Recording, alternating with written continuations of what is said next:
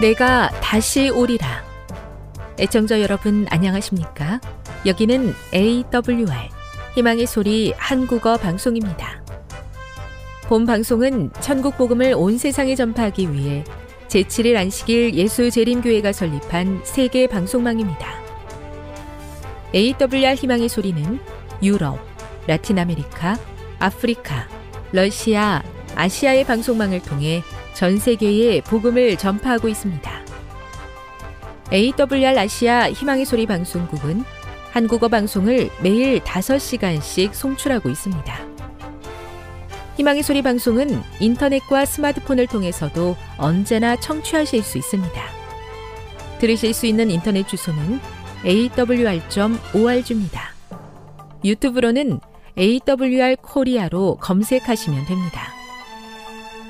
이 시간 희망의 소리 한국어 방송과 함께 보람있고 유익한 시간 되시기 바랍니다. 내가 다시 오리라. 여기는 AWR 희망의 소리 한국어 방송입니다.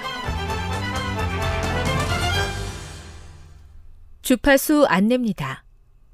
괌에서 송출하는 우리 방송은 한국 표준시로 밤 9시에 9895kHz로 밤 11시에 9800kHz로 다음날 오전 6시에 9695kHz로 각각 1시간씩 방송하고 있습니다. 우즈베키스탄에서 송출하는 우리 방송은 한국 표준시로 밤 10시에 15,670kHz로 타지키스탄에서는 밤 9시에 15,505kHz로 송출하고 있습니다. 애청자 여러분의 많은 청취 바랍니다.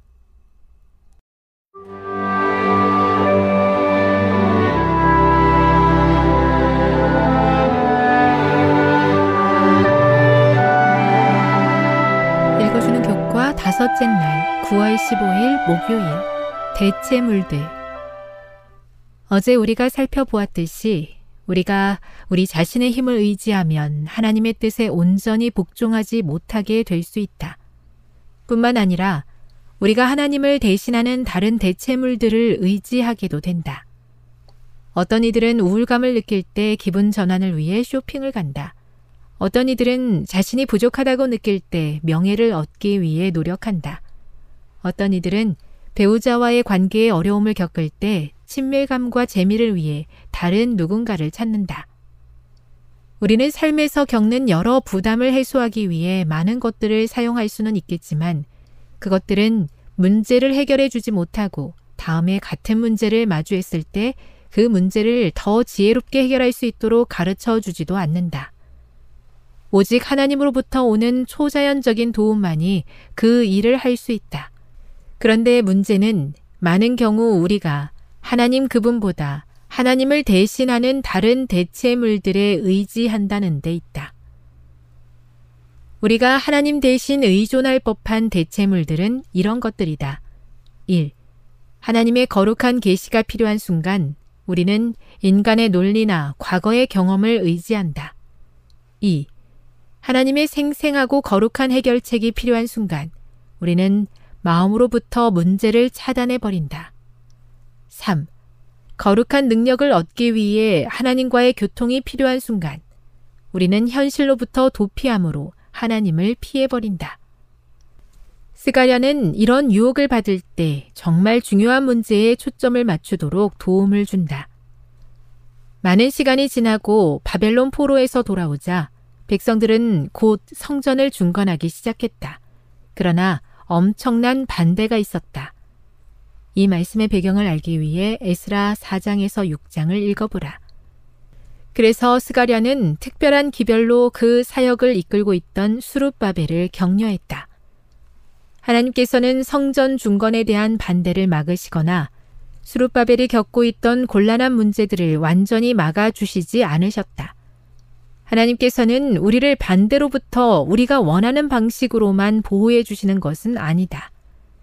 하나님께서는 오히려 반대가 일어날 때 그것을 연단의 기회로 삼으시고 우리로 하여금 그분을 의지하도록 가르치신다. 교훈입니다. 때때로 우리는 극심한 반대에 직면하게 될 때 그것은 소중한 연단의 기회이므로 다른 대체물을 의지하지 말고 끝까지 하나님의 능력을 신뢰해야 한다. 묵상. 스가랴 4장에 나오는 기별을 읽어 보십시오. 스가랴 4장 6절에서 하나님께서 하신 말씀의 의미는 무엇입니까? 성령님의 도우심이 성전 중건에 어떤 영향을 미쳤습니까? 적용. 삶에서 마주하는 어려움들을 피하기보다 하나님의 방법으로 극복할 수 있는 믿음을 달라고 기도해 보십시오. 어떤 변화가 생길 수 있을까요? 영감의 교훈입니다. 시련과 연단을 통해 승리할 수 있음. 하나님께서는 사람들이 시련을 받게 하신다. 그분은 그들을 좌우에서 시험하여 교육과 훈련과 연단을 받게 하신다. 우리의 구속주, 인류의 대표자요 머리이신 예수께서는 이 시험하는 과정을 견디셨다. 그분은 자신 때문에서가 아니라 우리의 죄 때문에 고통을 당하셨다. 그러므로 오늘날 우리는 승리자의 공로를 의지함으로 그분의 이름으로 승리자가 될 수 있다. 교회 증언 사관 86 하나님 이외의 것으로 마음의 공허함과 채워지지 않는 욕망을 채우기 위해 노력했던 때가 얼마나 많은지요. 지금도 그렇게 살아가며 아무런 문제를 느끼지 못하는 많은 사람들에게 참된 하나님을 소개하며 사는 그리스도인이 되게 해 주시옵소서.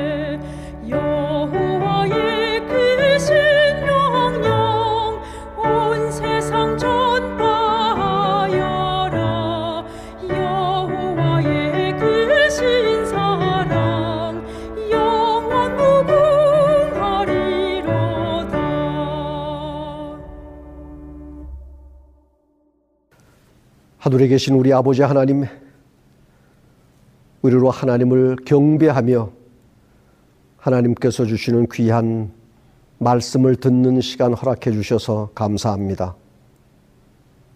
우리의 지친 일상의 모든 삶을 이제 주님께로 향하기를 원합니다. 말씀하여 주시고 그 말씀이 우리의 생명의 양식이 되게 하여 주시옵소서. 하나님께 영광 드리는 예배, 우리에게는 하나님의 귀한 말씀으로 은혜 충만한 거룩한 시간 되게 하여 주시옵소서. 예수님의 이름으로 기도하옵나이다. 아멘. 하나님의 말씀 야고보서 5장 7절에서 11절입니다. 그러므로 형제들아 주의 강림하시기까지 길이 참으라. 보라 농부가 땅에서 나는 귀한 열매를 바라고 길이 참아 이른 비와 늦은 비를 기다리나니 너희도 길이 참고 마음을 굳게 하라. 주의 강림이 가까우니라. 형제들아 서로 원망하지 말라. 그리하여야 심판을 면하리라. 보라 심판자가 문 밖에 서 계시니라. 형제들아 주의 이름으로 말한 선지자들로 고난과 오래 참음의 본을 삼으라.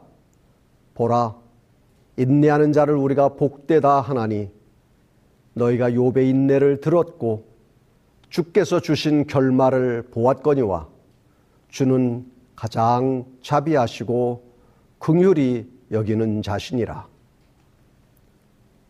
길이 참고 마음을 굳게 하라라는 제목으로 함께 은혜를 받고자 합니다. 오겠다고 약속한 친구를 기다렸는데 약속 시간이 지났는데도 오지 않는다면 그래도 기다려야 할까요? 아니면 포기하고 돌아가야 할까요? 어, 지금까지 경험으로 그 친구의 어떠함을 내가 잘 알고 있기에 약속을 잊은 것이 아니고 어떤 상황이 발생했기 때문에 늦은 것이라고 생각한 것이죠. 좀 더 기다리면 올 것이라는 믿음으로 조급함을 버리고 좀 기다렸습니다. 기다린 보람이 있어 좀 늦었지만 친구는 나타났습니다. 기다리기를 참 잘했습니다. 현대인들의 삶에서 참고 기다린다는 말이 좀 어색하게 들립니다.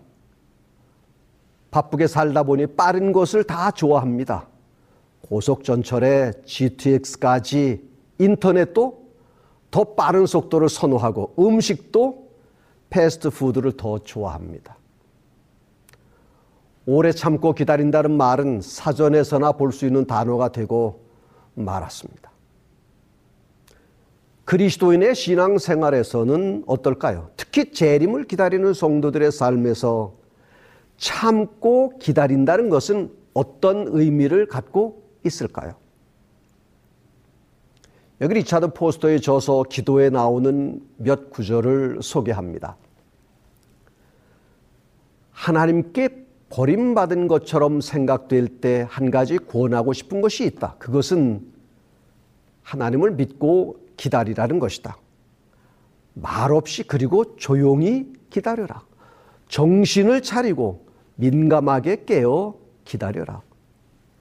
신뢰는 곧 하나님의 인격을 믿는 것으로서 나는 하나님이 무엇을 하고 계신지 또 어디에 계신지 알지 못하지만 나에게 유익을 주시기 위해 어딘가에 계신다는 것만을 알고 있다라고 말하는 것이다. 이것은 바로 기다리는 방법이기도 하다.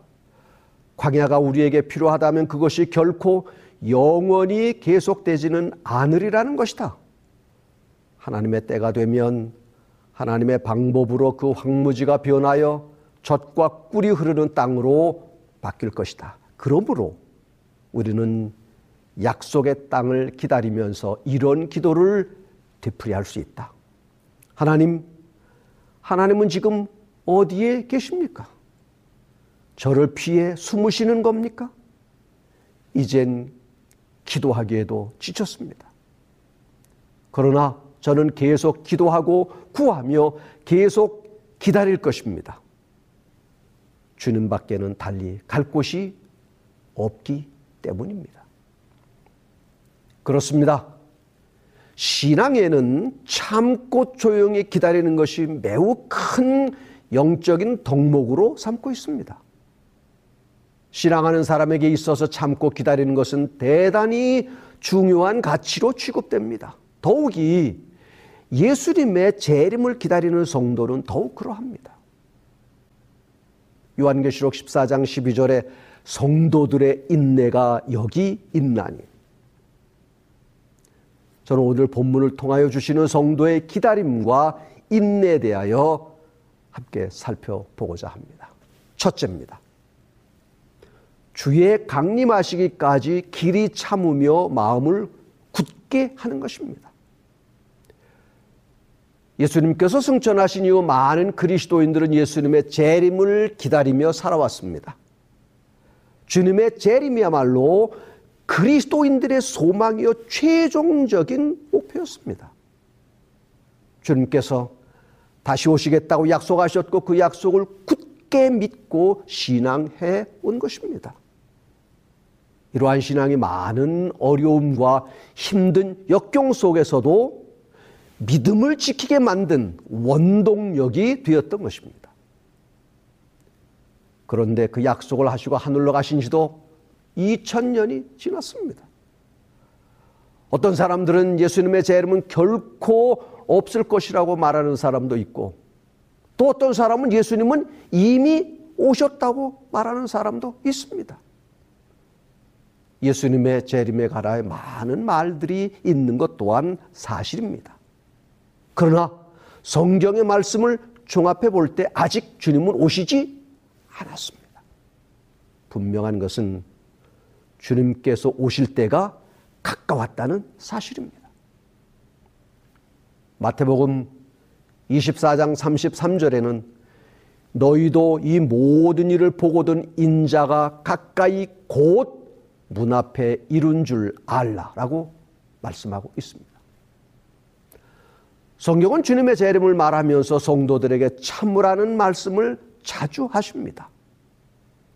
기다림에 있어서 참는 것은 매우 중요한 일입니다. 마치 수확의 기쁨을 기다리며 이른 비와 늦은 비를 기다리는 농부처럼 그 기다림은 인내를 요구하는 것입니다. 기다림에 실패하는 사람은 모든 것에 실패할 수 있는 여지가 충분합니다. 믿음의 조상 아브라함도 사실은 기다림에 실패한 경험이 있습니다. 하나님의 약속이 분명히 있었음에도 그의 아내 사례를 통하여 무수한 자손이 태어나겠다는 언약이 있었음에도 불구하고 아브라함은 기다리지를 못했습니다. 그는 자기 방식대로 하나님의 약속을 이루려고 인간적인 시도를 한 것입니다. 결국 자손은 태어났지만 그것은 하나님의 방법도 하나님의 계획도 아니었습니다. 오히려 그 일로 인하여 가정에 불화가 생기게 되었고 많은 고초를 당해야 했습니다. 아브라함은 아주 많은 것을 지불하고 값진 교훈을 얻었습니다. 그렇다면 우리의 기도를, 기다림은 어떠합니까? 주님의 재림의 약속을 기다리는 여러분의 믿음은 지금 어디까지 와 있다고 생각하십니까? 왜 아직도 주님께서는 오시지를 않는가 하고 의심해 보지는 않으셨습니까? 우리의 믿음의 선배들 중에 재림을 기다리다가 많은 사람들이 뒤로 물러갔습니다. 신앙을 버리고 세상으로 다시 돌아간 사람들도 있습니다. 기다리지 못하고 참지 못하고 도중에 주저앉은 사람들이 있는 것입니다.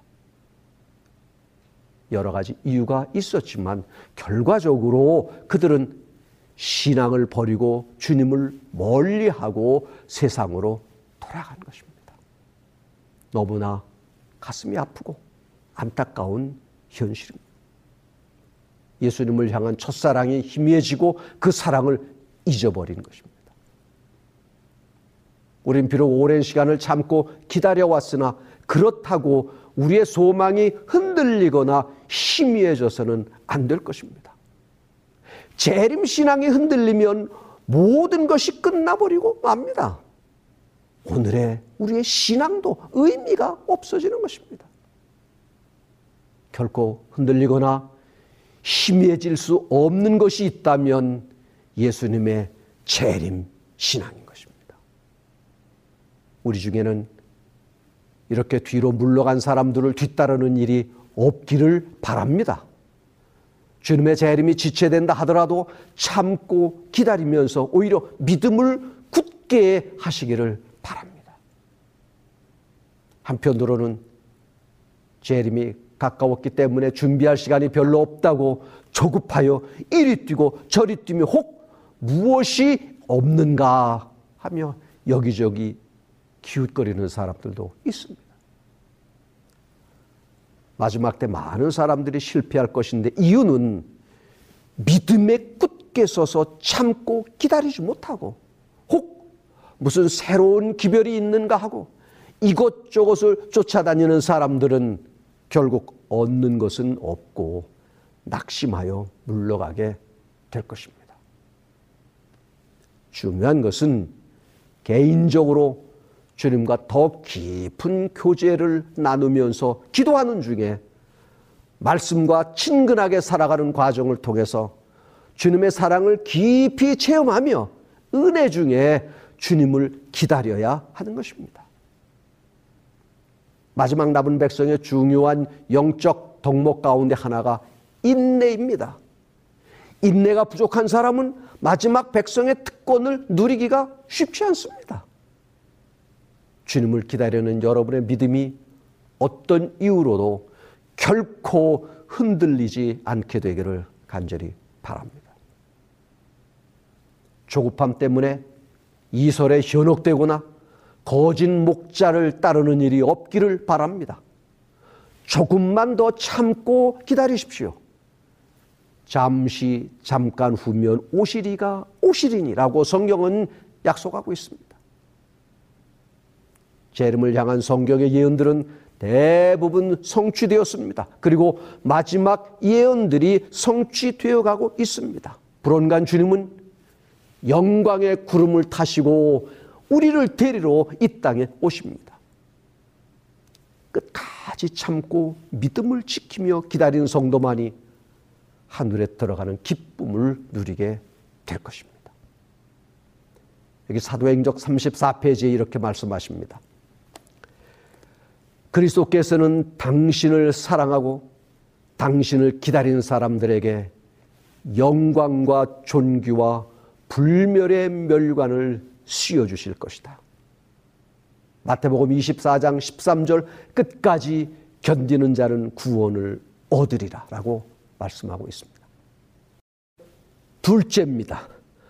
고난 중에서 인내하는 사람은 복이 있습니다. 어떻게 보면 인생의 길은 참 험난한 길입니다. 태어날 때부터 죽을 때까지의 길이 평탄하여 쉽게 가는 길이 결코 아닌 것입니다. 이마에 있는 주름들이 그것을 웅변적으로 말해주고 있습니다. 그리스도인의 삶도 예외는 아닙니다. 고난과 시련의 용광로를 통과할 때 변화된 사람으로 새롭게 태어날 수 있는 것입니다.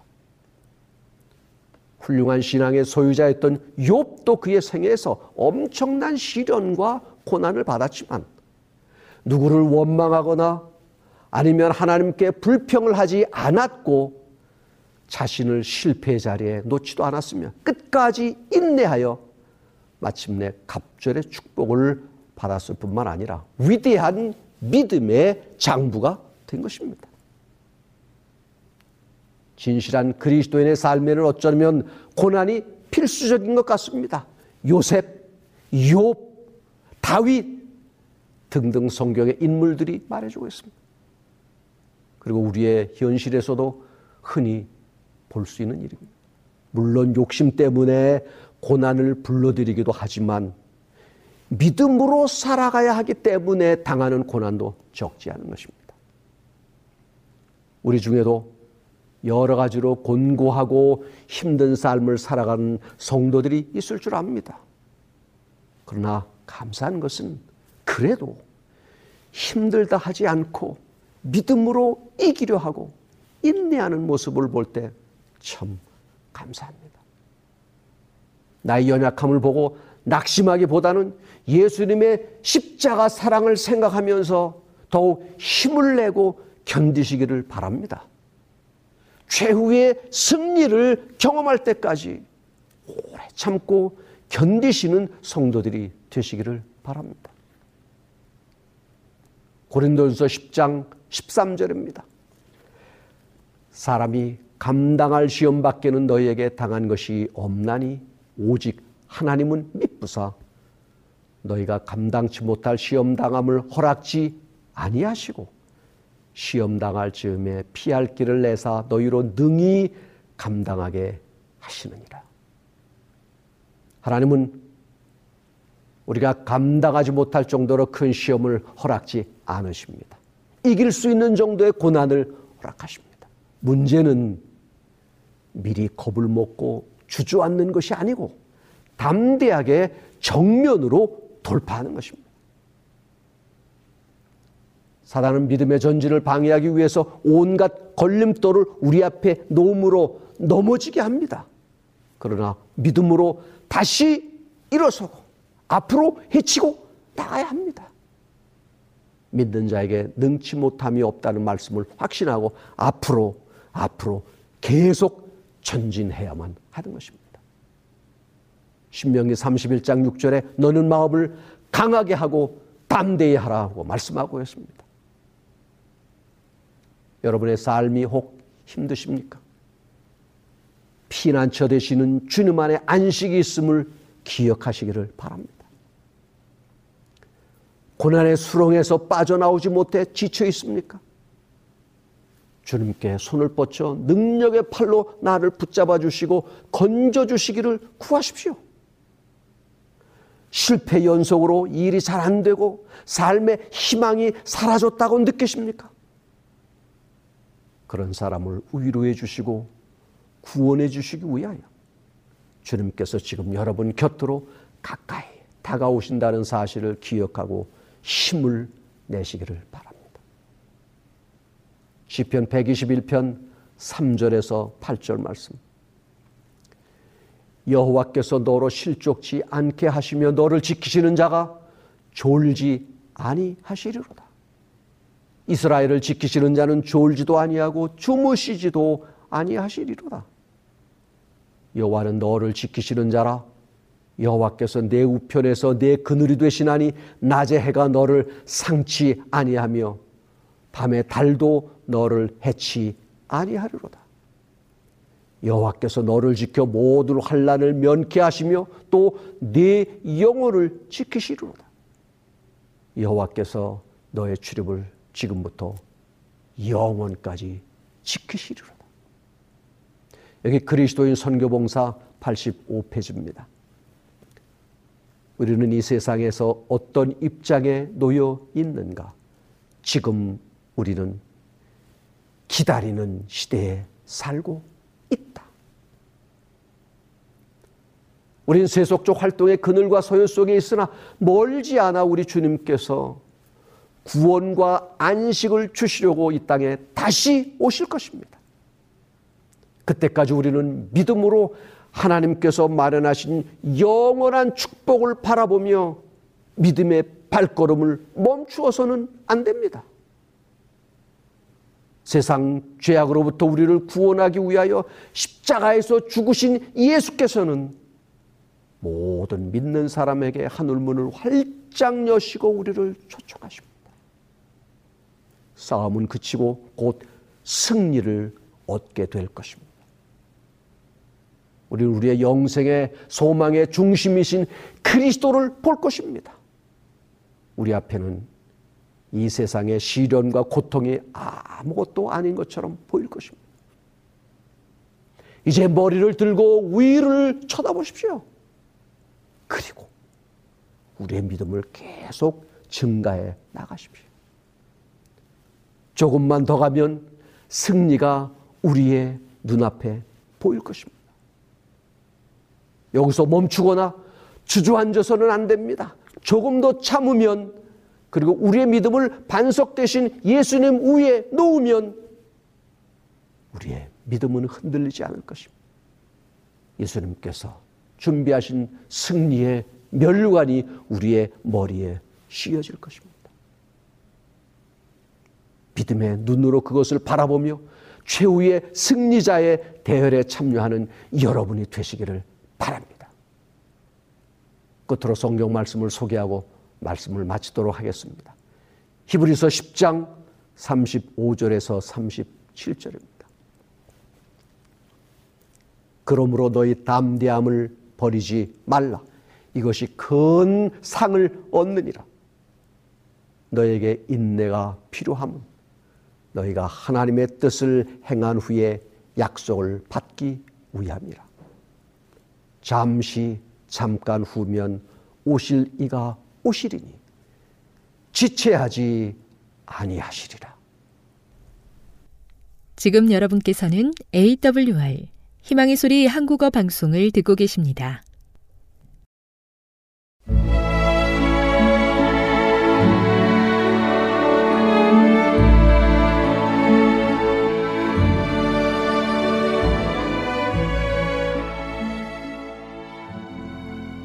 애청자 여러분 안녕하십니까?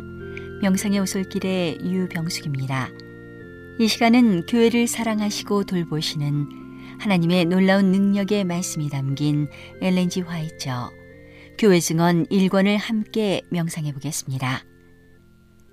부요한 젊은이 예수께서 제자들에게 이르시되 내가 진실로 너희에게 이르노니 부자는 천국에 들어가기가 어려우니라 다시 너희에게 말하노니 약대가 바늘귀로 들어가는 것이 부자가 하나님의 나라에 들어가는 것보다 쉬우니라 하신데 제자들이 듣고 심히 놀라 가로되 그런즉 누가 구원을 얻을 수 있으리이까?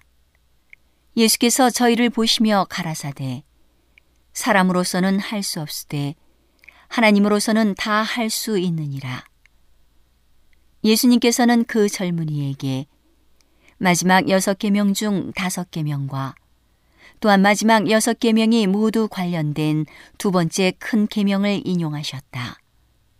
그는 언급된 그 계명들을 다 지킨 것으로 생각했다.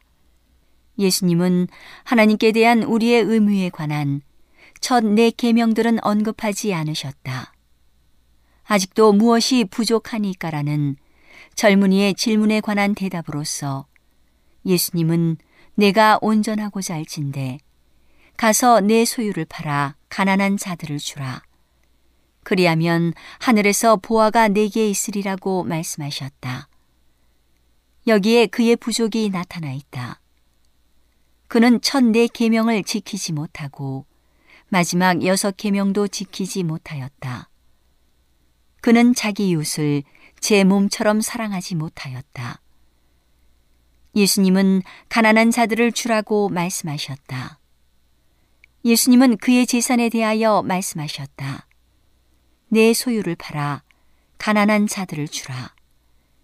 이 직접적인 말씀에서 그분은 그 젊은이의 우상을 지적하셨다. 재물에 대한 사랑이 그의 최상의 것이었다. 그러므로 마음을 다하고 목숨을 다하고 뜻을 다하여 하나님을 사랑할 수 없었다.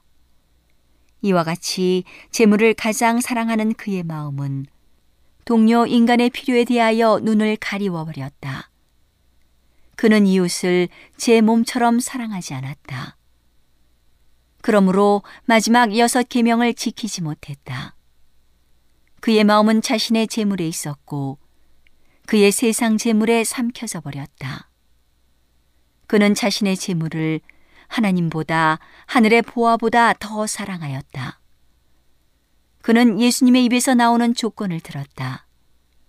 그가 소유를 팔아서 가난한 자들에게 준다면 그는 하늘의 보아를 간직할 것이었다. 여기에서 그가 재물보다 영생을 얼마나 더 높이 평가하였는지 시험되었다. 영생의 소망을 열렬하게 붙들었는가?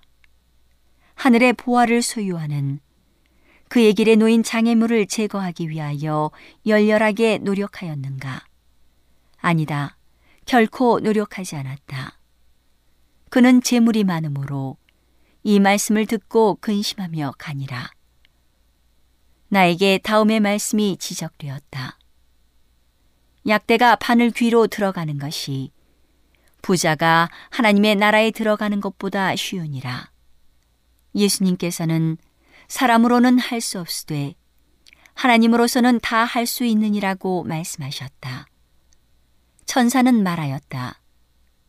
하나님께서 부자들에게 그들의 불을 간직하도록 허락하시면서 동시에 하나님의 나라에 들어가게 하실 것인가?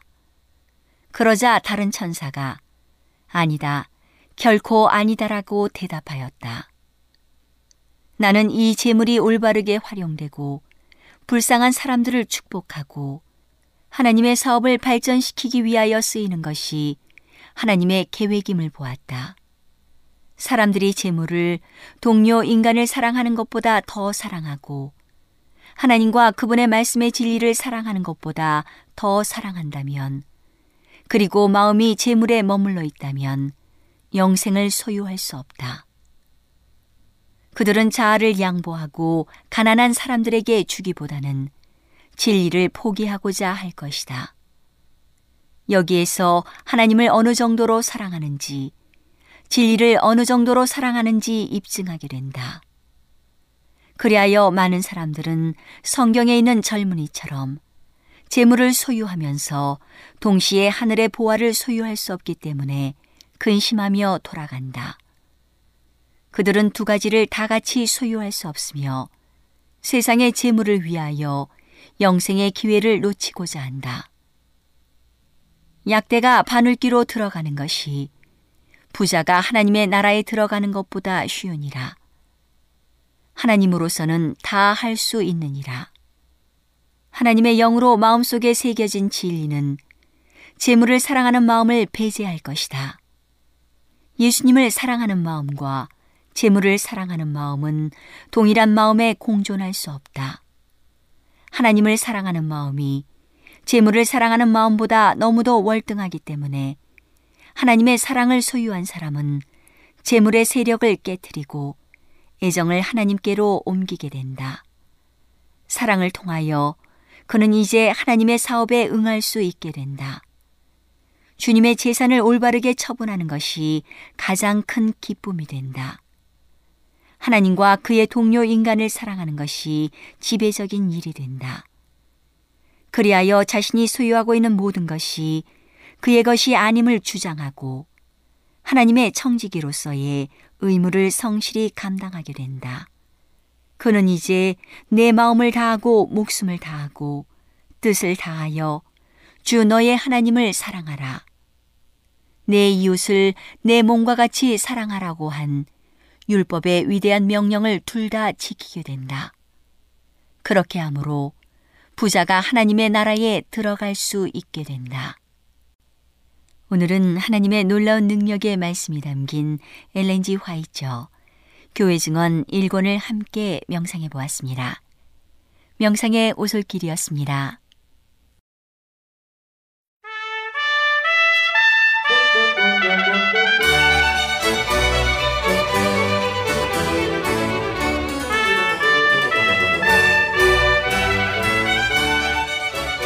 여러분 안녕하십니까? 걸어서 성경 속으로 시간입니다. 오늘 또 이상락 목사님을 모시고 성경의 땅으로 출발해 보도록 하겠습니다. 안녕하세요 목사님. 안녕하세요. 반갑습니다. 어, 목사님께서 지난 시간에 부엘세바에 얽힌 이야기 또 사해 바다에 얽힌 이야기를 이렇게 해주셨습니다 그러나 시간이 너무 짧아서 사해 바다 이야기를 서론처럼만 하시고 이렇게 그치셨는데 오늘 계속해서 사해 바다에 얽힌 그 아름다운 이야기를 들려주시면 감사하겠습니다. 고맙습니다. 그래서 이 사회 지난번에 흥리에 대한 이야기, 흥리 즉 빛깔이 진흙 검은 이 빛깔의 진흙을 말합니다. 일설에 의하면은 절세민 클레오파트라도 이 검은 진흙을 애용해서 아름다움을 관리했다고 합니다. 그래서 제 아내는 수영을 하지 않는다고 고집을 부리더니 검은 진흙의 매력이 있어서 늦게나마 들어와서 이 진흙을 온몸에 가득 발랐습니다. 사해변은 너무 뜨거워서 맨발로는 다니지 못합니다. 반드시 이 샌들이나 운동화를 신고 어, 이 사해 쪽으로 걸어가야 합니다. 진흙 마사지를 잘 끝낸 다음에 재빨리 저도 이제 사해에 뛰어들어 봤어요. 정말 몸이 물에 둥둥 뜨는 것이 아니겠습니까? 염분 때문에 물의 부력이 큰 까닭입니다. 여기에서 일생에 처음으로 물 위에 떠보는 사람도 많을 것입니다. 양팔과 두 다리 그리고 목이 물 밖으로 나온 채 몸이 둥둥 뜹니다. 물 위에 누워 책을 본다더니 사실 그랬습니다. 어떤 분은 보니까 어, 신문을 어, 읽고 있었습니다. 물 위에서 또 책 읽는 사람도 있고요. 수영하다가 소금물이 눈에 들어가면은 야단이 납니다. 그때를 위해서 거기에는 민물 수도관을 사해변 수영장 안까지 설치해 놓았습니다. 그래서 만일 눈에 물이 그 소금물이 들어가면은 얼른 어, 그 수도물로 씻어야 되는 것입니다. 이 사해물은 각종 피부병의 특효 어, 약이라고 합니다. 많은 강물질이 녹아 있기 때문에 그렇습니다. 사해에는 신경통 환자, 루머티즘 환자, 습진에 걸린 자, 그리고 무좀 환자 등등 미국, 유럽, 남미 등에서 환자들이 몰려와서 장사진을 이루고 있었습니다. 영국과 독일, 스웨덴 등 일부 유럽 국가들은 이 피부나 관절계통 환자들이 사회에서 요양치료를 받으면 의료보험 혜택까지 주고 있다고 합니다. 사회가 품고 있는 농도 짙은 소금이 몸의 무게를 많이 줄여 뜨게 하고 있습니다. 그래서 물 속에서 이 좀 걷는다든가 운동을 해도 척추와 관절에 별로 무리가 가지 않는 것입니다. 사회는 소금, 마그네슘, 칼슘 그리고 칼륨이 풍부하게 있으므로 물에 들어가 몸을 적시면은 지친 신경이 활력을 얻고 뇌 일부가 햇빛과 함께 자극을 받아서 웬만한 피로와 유머티즘, 관절염, 신경통은 씻은 듯 사라진다고 합니다. 사해물은 염증을 일으키는 세균을 씻어내기 때문에 마른 버짐이나 습진에도 효과가 어, 있다고 합니다. 나는 이 사해의 짠 물을 한 병 가득히 병에 담았어요. 그래서 기념품으로 한국까지 가져가서 자랑을 해야 되겠다고 가방에 넣었습니다. 다 부질없는 짓이었죠. 또한 이 사해 주위에는 유황 온천이 있어서 많은 환자가 치료차 와서 즐깁니다. 엥게디 수영장에 있는 유황 온천도 그 냄새가 코를 찔렀습니다. 저도 그 유황 온천에 들어가서 몸을 몇 번 담그니 정말 나만에게 내 살이 회복되어 깨끗하리라고 한 약속이 생각났습니다. 열왕기하 5장 14절에 보면은 나만이 이에 내려가서 하나님 사람의 말씀대로 요단강에 일곱 번 몸을 잠그니 그 살이 여전하여 어린아이의 살 같아서 깨끗하게 됐더라. 그렇게 말하고 있습니다. 요단 강물이 흘러서 사해를 이루는 것이니 어, 같은 물인 것입니다. 그래서 저도 계속 온천당에 몸을 담그며 기도를 했습니다. 주님이시여, 저도 나만처럼 제약의 문둥병, 이기심과 탐욕의 문둥병이 없어지게 하소서라고 기도를 하니 간절한 나의 소원이 이미 이루어졌다는 믿음이 들었습니다. 그래서 그 사해변에 있는 유황 온천의 새신탕, 그 몸을 어, 씻는 그 새신탕이 나에게 새심탕, 마음을 씻는 어, 탕이 된 것입니다. 이스라엘은 이 강물 질들을 많이 함유한 사해의 물을 주위 공장에서 분해해서 칼륨과 유황과 마그네슘 그리고 브로마인 등을 생산해서 수출하고 있습니다. 특별히 이 브로마인이라고 하는 것은 농약, 페인트 등을 만드는 데 소요된 것인데요. 전 세계의 수요 40%를 이 사해의 물에서 충당하고 있습니다. 초전도체의 원료로 쓸 마그네슘도 생산을 시작하여 전 세계 수요의 8%를 충당하고 있습니다. 여러분, 정말 사회는 이스라엘의 외야 획득의 창고로 적과 꿀이 흐르는 곳인 것입니다. 1988년 사해 주변에 설립된 이스라엘의 한 화장품 회사는 사해물을 이용해서 피부 관리용이나 목욕 용품 등 200여 개의 제품을 생산하고 있습니다. 그 공장 옆에 보면 매장도 마련돼 있어서 사회 수영과 머드 체험을 마친 관광객들이 그곳에 빼놓지 않고 어, 들리는 어, 그래서 그곳에서 어, 여러 모욕품들을 사는 것을 어, 보게 됩니다. 그런데 이 회사는 현재 전 세계 33개 나라에 5,300개의 판매처를 확보하고 있다고 합니다.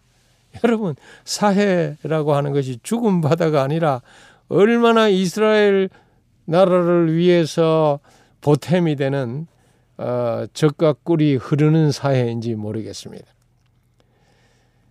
그러고 보니 사해는 요단 강물을 덥석덥석 받아먹고 흘러낼 줄 모르는 이기적인 바다가 아니라 죽어도 많은 유산을 남겨놓고 죽는 곳이 바로 사해인 것입니다.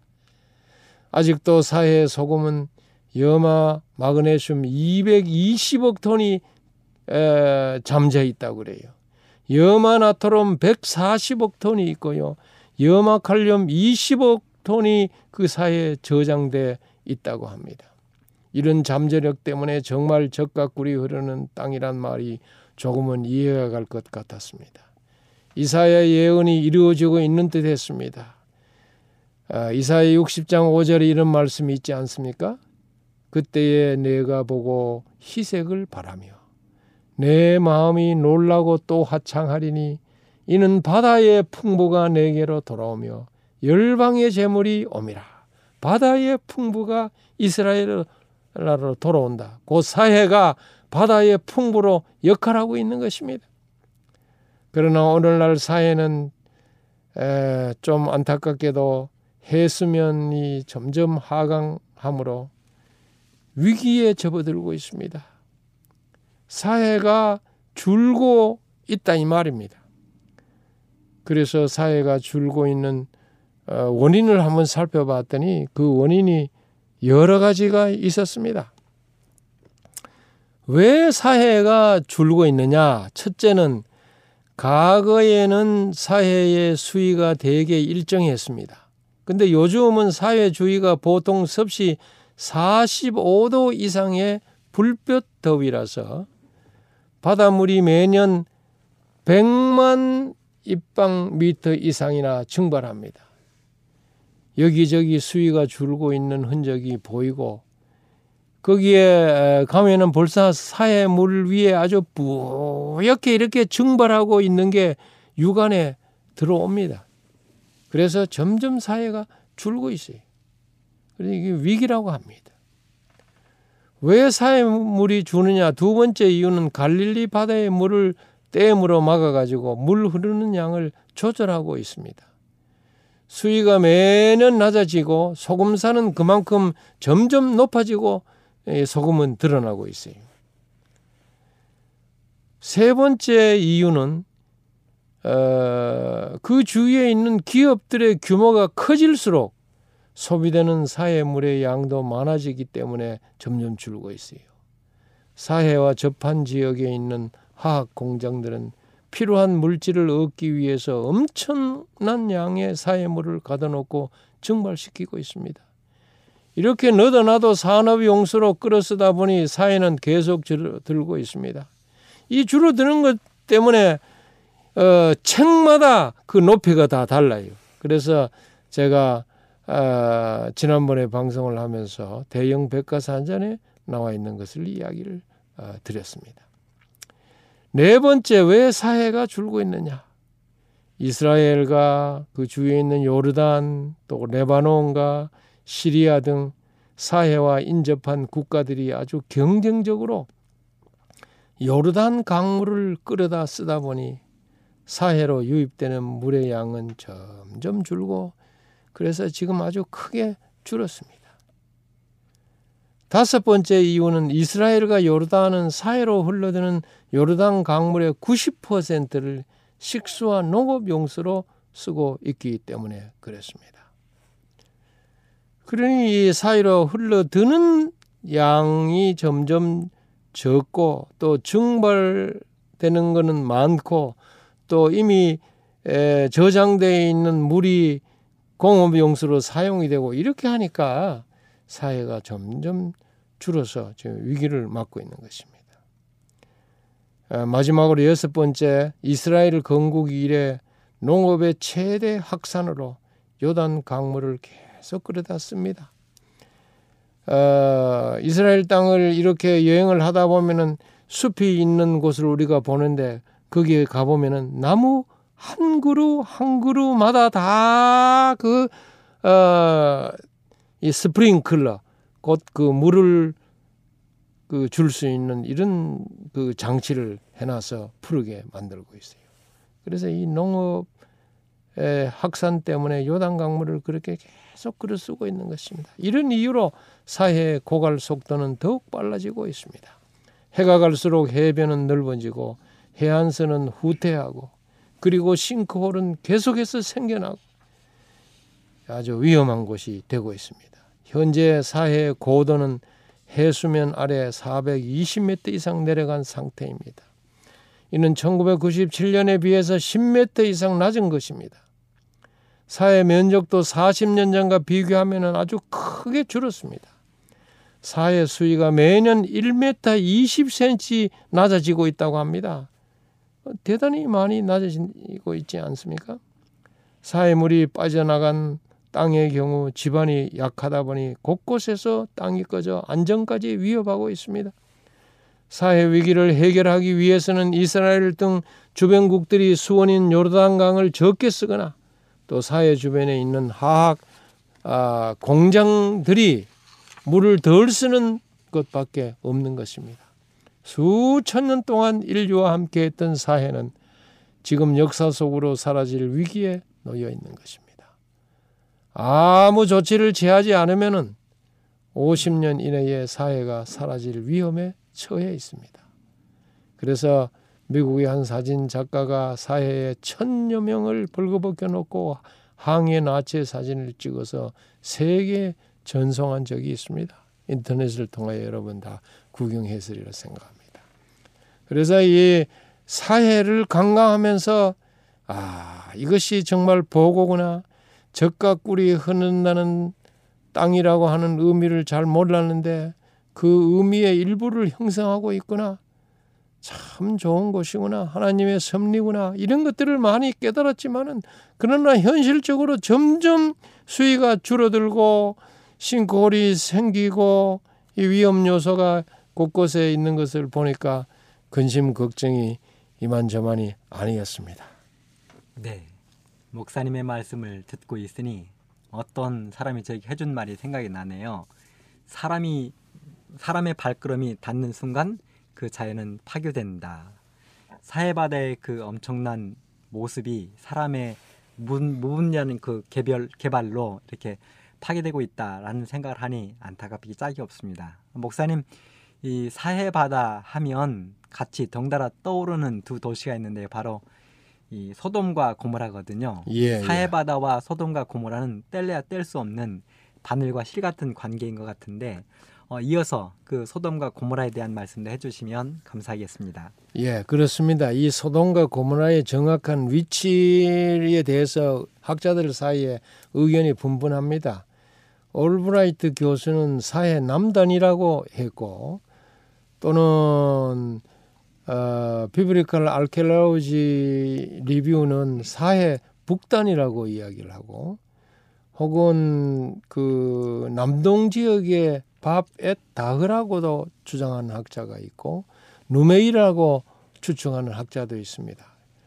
그러나 일단 그 올브라이트 교수의 주장을 좀 지지하면서 어, 생각을 해보면은 부도덕으로 인해서 하늘에서 내린 불로 멸망한 소돔과 고모라가 현재 사회의 남쪽 수역에 가라앉아 있다고 할 수 있겠습니다. 그래서 상, 성경에서는 사회를 염해 혹은 아라바 바다 그렇게 불렀습니다.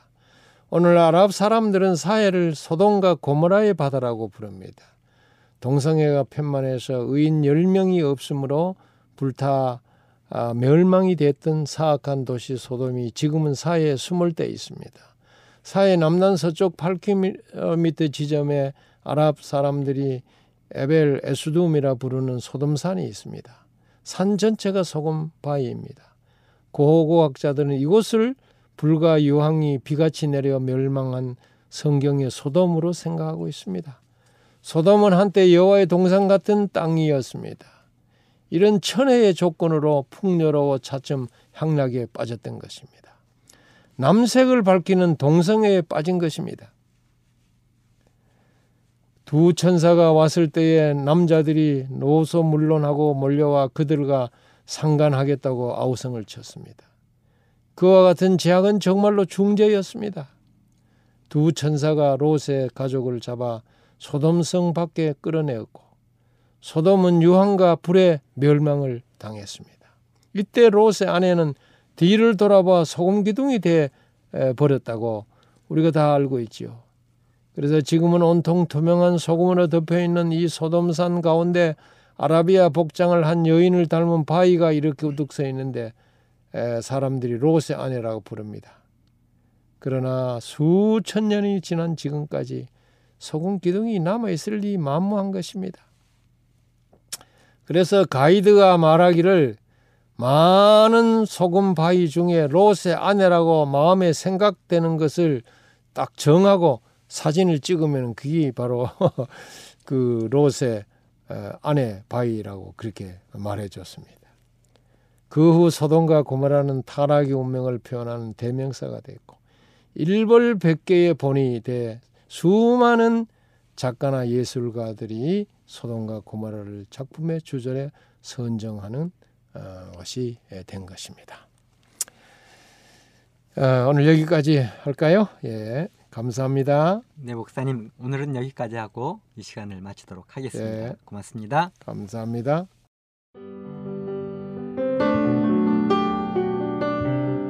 행복한 시간 되셨습니까?